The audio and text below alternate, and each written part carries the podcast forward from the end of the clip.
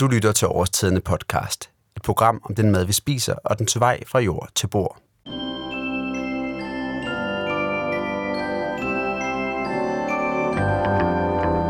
Hvordan kan det egentlig være, at krydderier som kanel, nelliker, kardemomme og allehåndene er gået hen og blevet en fast bestanddel af den danske jul? Krydderierne kommer jo fra eksotiske planter, der ofte vokser i det sydøstlige Asien, og derfor intet har med en kold, mørk december måned i Nordeuropa at gøre. Men som det er med så meget andet, ja, så viser det sig, at der gemmer sig flere gode forklaringer på, hvorfor julekrydderierne har fået deres navn. Ifølge Karoline Nyvang, der er forsker i madhistorie ved Københavns Universitet, findes en af forklaringerne i 1200-tallets Danmark. Mange af de krydderier, vi opfatter som klassiske julekrydderier, nelliker osv., har vi faktisk kunnet få i Danmark allerede fra 1200-tallet, øh, men det har været meget få for ondt. Tilbage i middelalderen, der var Danmark et meget klasseopdelt samfund. Var din far smed, ja, så blev du sandsynligvis også med. Og så vil du til jul typisk spise noget saltet eller røget svinekød, samt lidt frisk grønkål.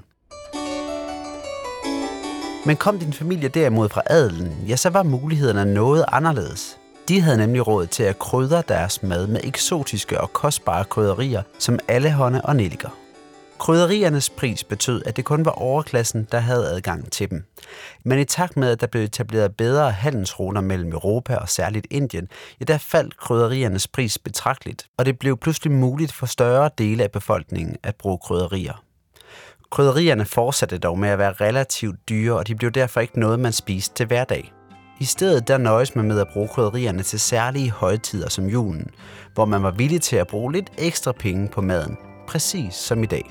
Den historiske forklaring er, at vi i juleperioden har spist rigtig godt, og i mange, mange hundrede år, der blev det at spise rigtig godt, det blev forbundet med, at man havde et økonomisk overskud til at krydre maden med de her meget dyre krydderier. Vi skal langt op i 1800-tallet, før krydderier faktisk falder så meget i pris, så helt almindelige mennesker får mulighed for at lave mad med dem. Det vil sige, at julen, når man skulle spise særlig godt, der har man så gemt nogle krydderier, som man så har brugt. Man skal forestille sig, at store dele af den danske befolkning har spist mad, der har været saltet. Øhm, så det der med pludselig at få en masse særlige smagsindtryk, det har man opfattet som en luksus. Prisen på krydderierne er altså en af forklaringerne på, at kanel, nelliker og allehånde bliver forbundet til julehøjtiden. En anden forklaring handler om vores sanser. Vi er rigtig gode til i juleperioden at sætte alle vores sanser i spil, for ligesom at blive hensat til vores barndomsjul. Og der er det jo vist sig, at især smagsindtryk påvirker dele af hjernen, der især sætter øh, vores øh, erindring i spil, øh, og, og sådan på en eller anden måde hensætter os til en, øh, en forgangen tid, eller noget, vi kan huske fra vores barndom. Um, så jeg tror, at det der med, at vi har nogle krydderier, som vi stadigvæk i dag, selvom vi faktisk har råd til at købe dem året rundt, stadigvæk opfatter som særlige julekrydderier, det er fordi, det simpelthen er, er lugten og smagen af vores barndomsjul, vi meget aktivt forsøger at genkalde os, når vi spiser pebernødder, der indeholder nogle særlige krydderier, når vi hælder kanel på meget af maden osv. At smagen og duften af krydderierne bliver forbundet så tæt med julen, er nok også en af forklaringerne på, at de færreste bruger julekrydderierne resten af året. Det vil for mange være alt for mærkeligt at bruge kanel i en gryderet eller til de grillede grøntsager, fordi sanseindtrykkene minder en om julen. Vi kan sammenligne det med julemusikken, som vi kun kan holde ud og høre på én gang om året, nemlig i december.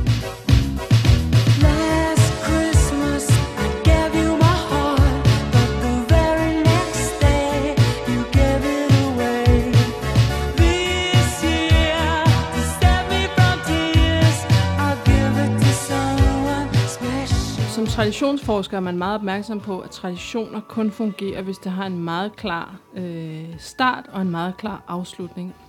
Øh, og for at julen skal fungere som sådan en tradition, der har en start og en afslutning, så, så er der nogle bestemte sanser, der bringes i spil i en bestemt periode af året. Og jeg tror ikke, det vil fungere for os på samme vis, som Whams Last Christmas vil være helt mærkeligt at sætte på sit anlæg den 24. juni for eksempel. Og på samme vis vil man også måske føle, at det var lidt mærkeligt at lave et, øh, et julemåltid med de her klassiske julekrydderier i sommerferien. Det har altså været krydderiernes pris og de sanseindtryk, som de giver, der har været medvirkende til, at vi i dag kender en masse eksotiske plantedele som julekrydderier. Jeg synes lidt, at det er en skam, at krydderier som allehånde, kanel og kardemomme ikke får mulighed for at indgå i vores madlavning hele året. Derfor der har jeg aftalt med Rukia, der er kok på årstidens lokale måltidskasse, og som derudover har et stort hjerte for det tyrkiske køkken, at hun skal hjælpe med at give lidt inspiration til, hvordan man kan bruge julekrydderierne hele året. Men vi begynder med en kort introduktion til, hvordan man i Tyrkiet bruger krydderierne. I Tyrkiet der øh, har man øh, en bredere gruppe af krydderier, som man bruger øh, i den daglige øh, madlavning. Øh, Øhm, og Tyrkiet er et kæmpestort land, altså, øh, som grænser op til rigtig mange øh, andre lande. Øh, og på den måde, så kan man også godt se, hvordan krydderibruget og, især, og krydderurter, hvordan det bliver brugt i forhold til, hvilken region man er i. Så øh, hvis man for eksempel er rundt omkring Istanbul, Bursa, Izmir, som er sådan lidt de mere rige byer, større kulturelle byer, øh, der, har man en, der bruger man mere de her varme krydderier, de her øh, allehånde, nelliker, kanel, kardemomme øh, i maden. Øh, og hvis man så ryger hen imod det østlige Tyrkiet, der begynder maden at blive endnu mere stærk, fordi der begynder man at bruge rigtig meget chili i maden. Øh, samtidig med, at man selvfølgelig man også bruger de her krydderier, øh, specielt spidskommende koriander, øh, og kardemomme og alle hånde. Øh, når man så smutter ned mod det sydlige Tyrkiet, der bliver det så mere middelhavsinspireret. Og, og ind imod landet, øh, midt ind i det hele, der øh, øh, har man en, en tendens til at bruge de her fattige krydderier, som jeg kalder dem. de de øh, spidskommen og chili især, og koriander. Øh, og, øh, så, så, så det er sådan, det er en stor pærevælling af det hele, altså tyrkisk madkultur. Rokia, hun er som sagt kok på den lokale måltidskasse. Og den her kasse, den er kendetegnet ved, at den er fyldt med kød, fisk og grøntsager fra de danske marker og farvande. Derfor kan det godt virke lidt mærkeligt, at det er Rokia, der jo netop elsker det tyrkiske køkken, som er ansvarlig for den lokale måltidskasse. Men det giver faktisk ret god mening, for Rokias inspiration fra det tyrkiske køkken gør nemlig, at hun er rigtig god til at tænke anderledes. Så ved at supplere retterne med krydderier, får hun de danske råvarer til at virke nye og spændende hele året rundt. I, i sommerhalvåret så er Danmark fantastisk. Alt er, alt er i høst. Man kan få nærmest alle, alle slags grøntsager i Danmark. Men når man så snart man så kommer i vinterhalvåret, hvor grøntsagerne for det meste kommer til at være meget kål, rodfrugter øh, øh, og masser af kartofler, øh, så er det så, at jeg kan komme ind med min baggrund at pifte det lidt op. Krydderier, det giver, altså det giver liv til maden. Altså, det er helt fantastisk, at man ved at bruge øh, to, måske en krydderiblanding, eller to enkelte krydderier, kan, kan dreje retten hen imod en helt anden verdensdeles. Øh, det, det er der, hvor jeg synes måske, at det tyrkiske mad er rigtig god til at bruge krydderier, og rigtig god til at bruge det sammen med krydderurter, og blande det, og gøre det til mere hverdagsmad og helårsmad, sådan så det ikke kun er i vinterhalvåret, eller specielt i julemåneden, at man bruger de her jule, øh, julekrydderier, altså som er de varme krydderier. Så er det blevet tid til at se lidt nærmere på, hvordan man helt konkret kan bruge julekrydderierne hele året rundt. Vi starter med kanel. Kanelen, den smager jo fantastisk. Altså, det er jo en, altså, nu, nu har vi hele kanelstænger her, øh, hvilket jeg også vil foreslå, at egentlig man, man bruger. Øh, Øh, også til madlavning, fordi at hvis, altså, hvis man doserer bare en halv teske for meget, så kan det godt blive lidt for meget. Det kan godt have en overdøvende øh, i smag, og sådan er det generelt med alle krydderier. Hvis man bruger det i forkerte mængder, så, øh, så kan man godt få for meget af det. Øh, hvilket jeg tror måske også, der er en tendens til i, i de danske julemåneder. Altså, fordi lige pludselig så kommer man bare all in, og, øh, og, og, øh, og bruger krydderierne på fuld fart, når man sådan til dagligt måske ikke er vant til at bruge det så meget. Ikke? Og så får man nærmest helt nok af det. Og det, og det er det billede, vi skal, sådan skal væk fra. Ikke? Altså sige, okay, hvordan kan man ellers bruge kanel til dagligt? Ikke? Altså en helt enkel, nem opskrift, øh, sådan tyrkisk græskarsuppe. Du koger det her græskar øh, sammen med noget, øh, en lille smule løg og, øh, og hvidløg, og så en lille smule timian, frisk timian, og så en kanelstang. Og det gør, det giver, det giver suppen en dybde, øh, men den overdøver ikke.